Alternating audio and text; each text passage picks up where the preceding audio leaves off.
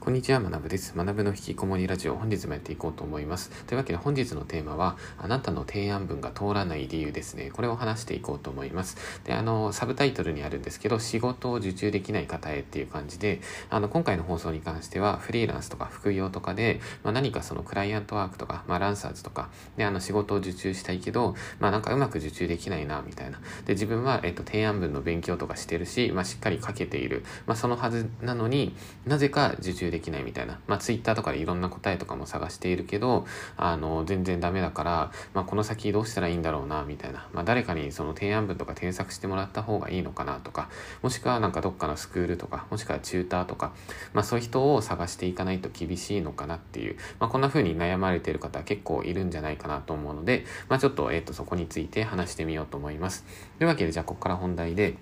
えっと、あなたのじゃあ提案文が通らない理由ですね。で、あの、これ、まあ結論から言ってしまうと、まあこういう言い方するとちょっとショック受ける方いるかもしれないんですけど、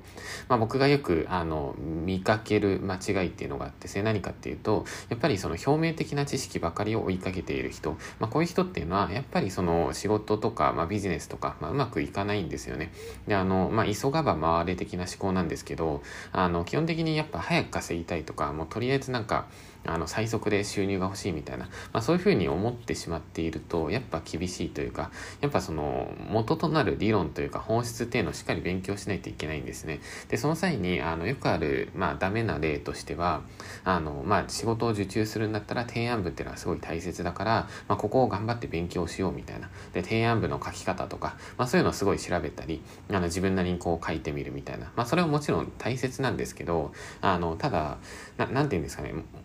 ちゃんとこう振り返って立ち返って、まあ、冷静に考えてみてほしいんですよね。で、どういうふうに冷静に考えるかっていうと、あのそもそも自分が仕事を出す側だったら、もしくは普段、まあ、お仕事されている方も多いじゃないですか。で、普段仕事をしていて、で、あの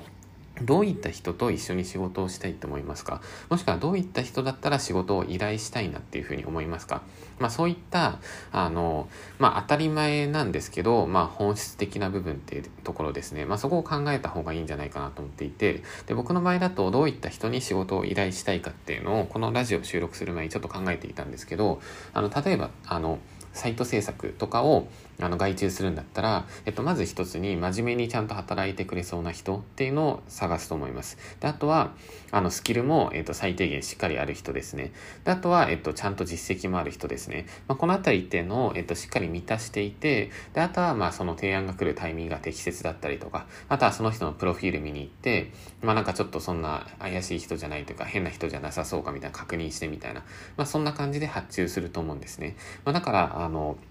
こういった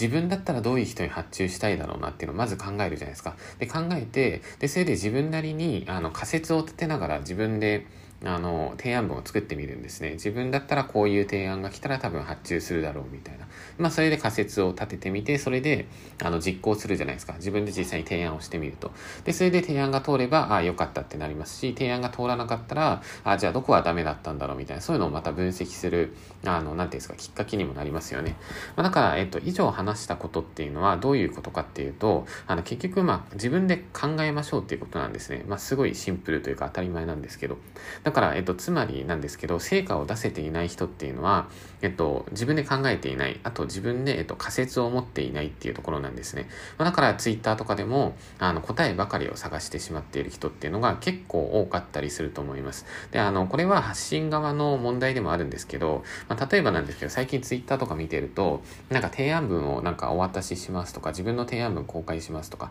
まあ僕は昔に、まあ結構昔なんですけど、さんねんまえぐらいかな、まあそういうブログ記事とかを書いているので、あの僕もまあそういう情報を出していたので、なんていうんですかね、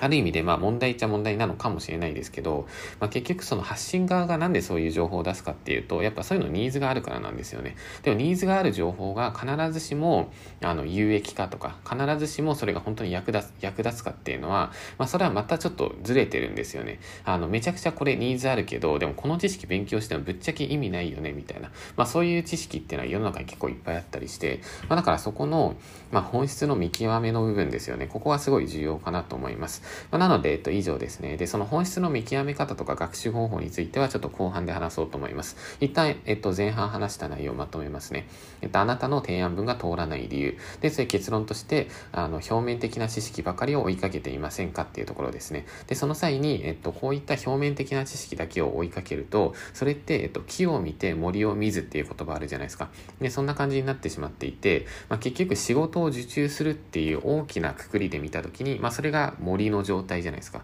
で、その森の中に木がいっぽんだけ立っていて、その木の要素っていうのが提案文なわけですね。だから仕事受注ってもっと大きい視点で考えた方がいいんですけど、あの視野が狭くなっちゃってる人は、自分はとりあえずこの木の部分みたいな、この、あの提案文の作り方みたいな、ここだけ完璧にすれば絶対にこの取れるはずだみたいな、っていう風になっちゃってるわけですね。で、なんでそういう思考になるかっていうと、やっぱり答えを探してしまってるとか、あとは自分で、まあ、要するに考えていないわけですね。仮説を持ってそれを検証していく。だから仮説を持つってことは自分なりに、あの、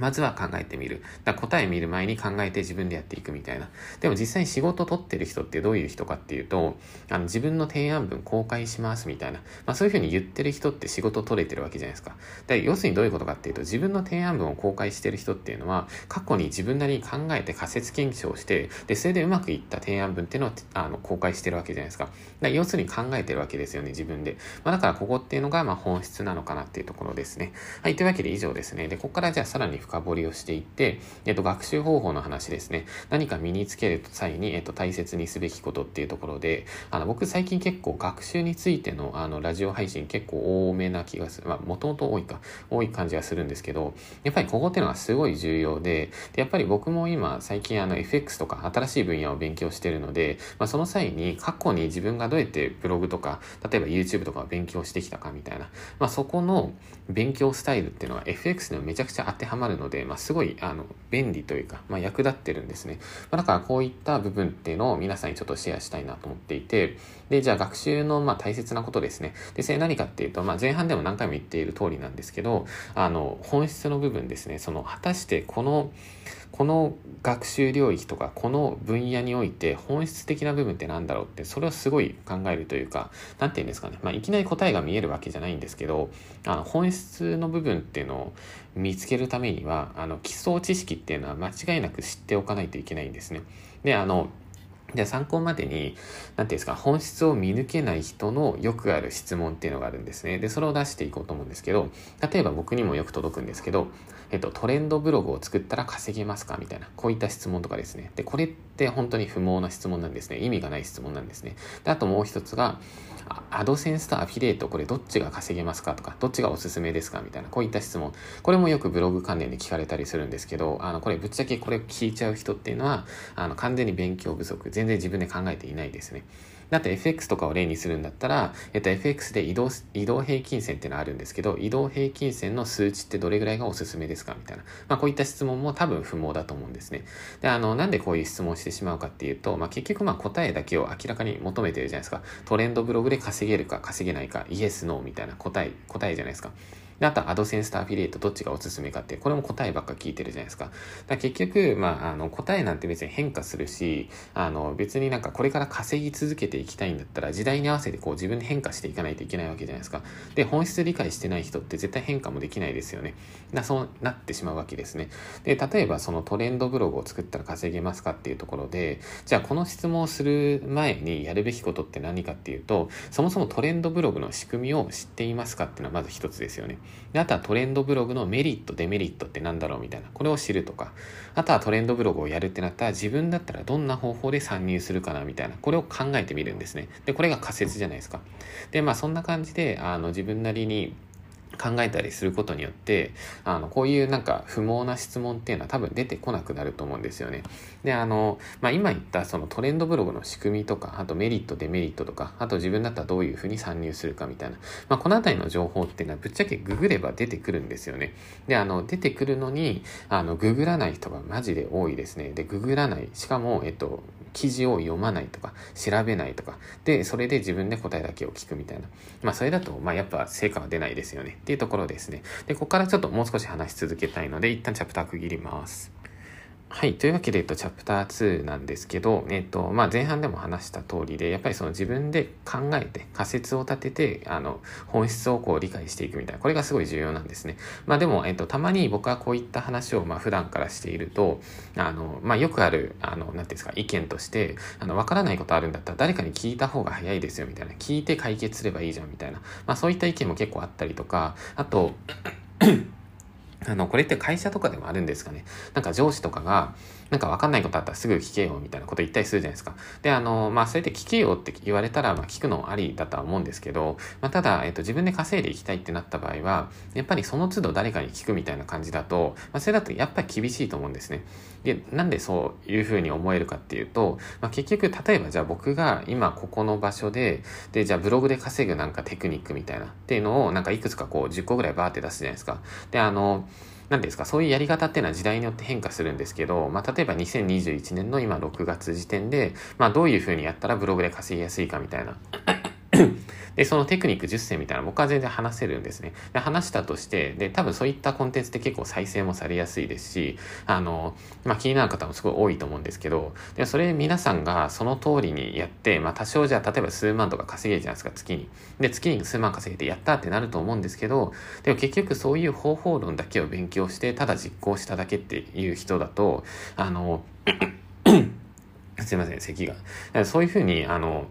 答えだけ聞いて実行した人だと、まあ、一時的には稼げるんですけど、えっと、マーケットが変化した瞬間にまた稼げなくなっちゃうんですね。例えばなんですけど、僕が今、こういうテクニックだったら稼げますっていう解説する際には、現状の Google のアルゴリズムとか、あとはその世の中の エスイーオー のマーケットのその競合の状況とか、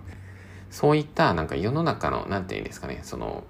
状況というか、まあ、エフエックス 用語で言うと多分ファンダメンタルズとかって言われたりもすると思うんですけど、まあ、そういったその世の中の市況とかっていうのを見ながら、その、なんていうんですか、方法っていうのを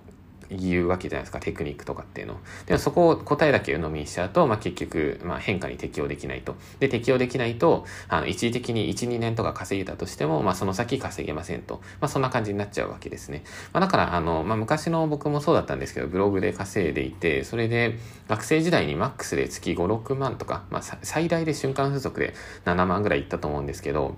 まあ結局その頃っていうのは、なんかあの稼ぐテクニック的なやつでやってたんですね。だからそういうテクニックで一時的には稼いだんですけど、やっぱその後検証してしまって、あ、やっぱこれじゃダメだな、みたいな。まあそういうふうに思ったっていう、まあそういう過去もありますね。はい、という感じで、えっと以上ですね。で、後半の内容をまとめます。えっと学習する際に、まあ独学とか何か知識を身につける際にですね、大切にすべきことっていう感じで話しました。ですね、何かっていうと、もう今日何回も何回も言ってるんですけど、えっと理論の裏側にある本質っていうところですね。ここにちゃ、ちゃんと着目しましょうと。で、本質に着目するとどういった世界が見えてくるかっていうと、あのこれ結論として、あ、どの教材とかどの本も結局書いてあること同じだなっていうのが全てわかるはずなんですね。だからブログとか、えっと エフエックス とかも多分あの僕はまだ エフエックス は勉強中なんでそんな言えないですけど、まあただ結局全部一緒なんですよね。ブログの稼ぎ方とか、アフィリエイトの稼ぎ方とか、あとプログラミングの基礎学習とかっていうのは僕はぶっちゃけどこで勉強しようが、どの本で勉強しようが、どの YouTubeで勉強しようが、もう何でもいいと思うんですね。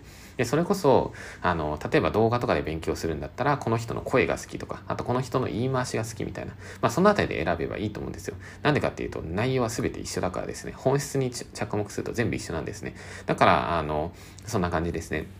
で、じゃあ僕の場合は普段どういうスタイルで勉強するかっていうと、えっと、本質着目するのももちろんなんですけど、その際に、えっと、僕は結構いろんな教材っていうのをこう、はしごすることが多いですね。例えば今 エフエックス とかを例にするんだったら、今一つ、えっと、メインで学習している教材っていうのがあって、まあ、それをこう繰り返し動画とか見ながら勉強してるんですけど、で、勉強するじゃないですか。で、プラスアルファで最近新しい、あの、新しいっていうか、まあ、以前から知っていた方なんですけど、まあ、結構 エフエックス 界で有名な方っていうのがいて、で、その方の教材とか、まあ、本とかを買って、あったりして、まあ、そっちの勉強するみたいな。だから今ふたつの学習ソースで僕は勉強してるんですけど、あの両方勉強しながら、あ、こっちの理論で話しているここの部分っていうのはもう一つの理論で言うここだよなみたいな、そのお互いがこう知識がこうリンクするように学習してるんですね。だからこれっていうのを皆さん絶対やった方がいいと思っていて、例えばブログで稼ぎたい、プログラミングで稼ぎたいみたいになった時に、あ、この人はこういうふうに言っているけど、あのこの人が言っているこの理由っていうのはまた別の人が言っているここと、まあ、結局共通しているようなみたいな、だからその共通点みたいな、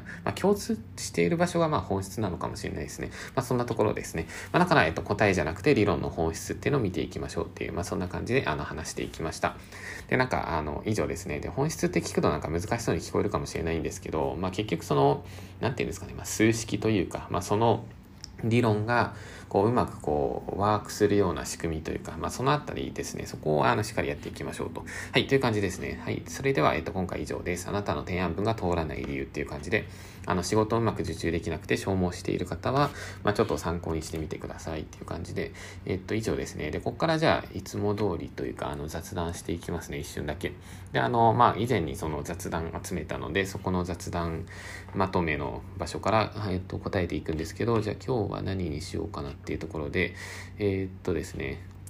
じゃあ、えっと、最近のおすすめ本でいいか、えっと、じゅんちゃんさんっていう方ですね、手のひらと魂からあなたを癒しますっていう、えっと、漠然とだらだら継続しても意味がない、トライアンドエラーが大切ですねっていう、まあ、コメントとともに、えっと、雑談リクエストとして最近のおすすめ本知りたいですって来たので、じゃ最近のおすすめ本を話すと、えっと、そうですね、まあちょっと、まあ、質問の答えになってないかもしれないんですけど、僕最近本読んでないんですよね。で、あの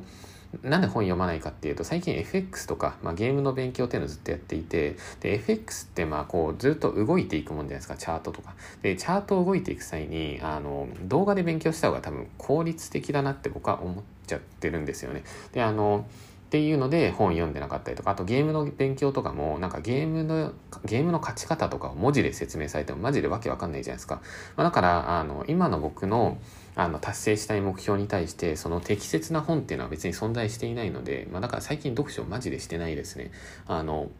まあそんな感じです。まあ、だからあの本読むことも大切だとは思うんですけど、結局自分の目標達成に何が一番近道なのかっていう、まあ、そこを考えつつもありなんじゃないかなってところですね。まあ、なのであのそんな感じでおすすめ本は最近はすいませんありませんという感じの答えになります。というわけで今回以上となります。それでは皆さん引き続きコツコツやっていきましょう。お疲れ様です。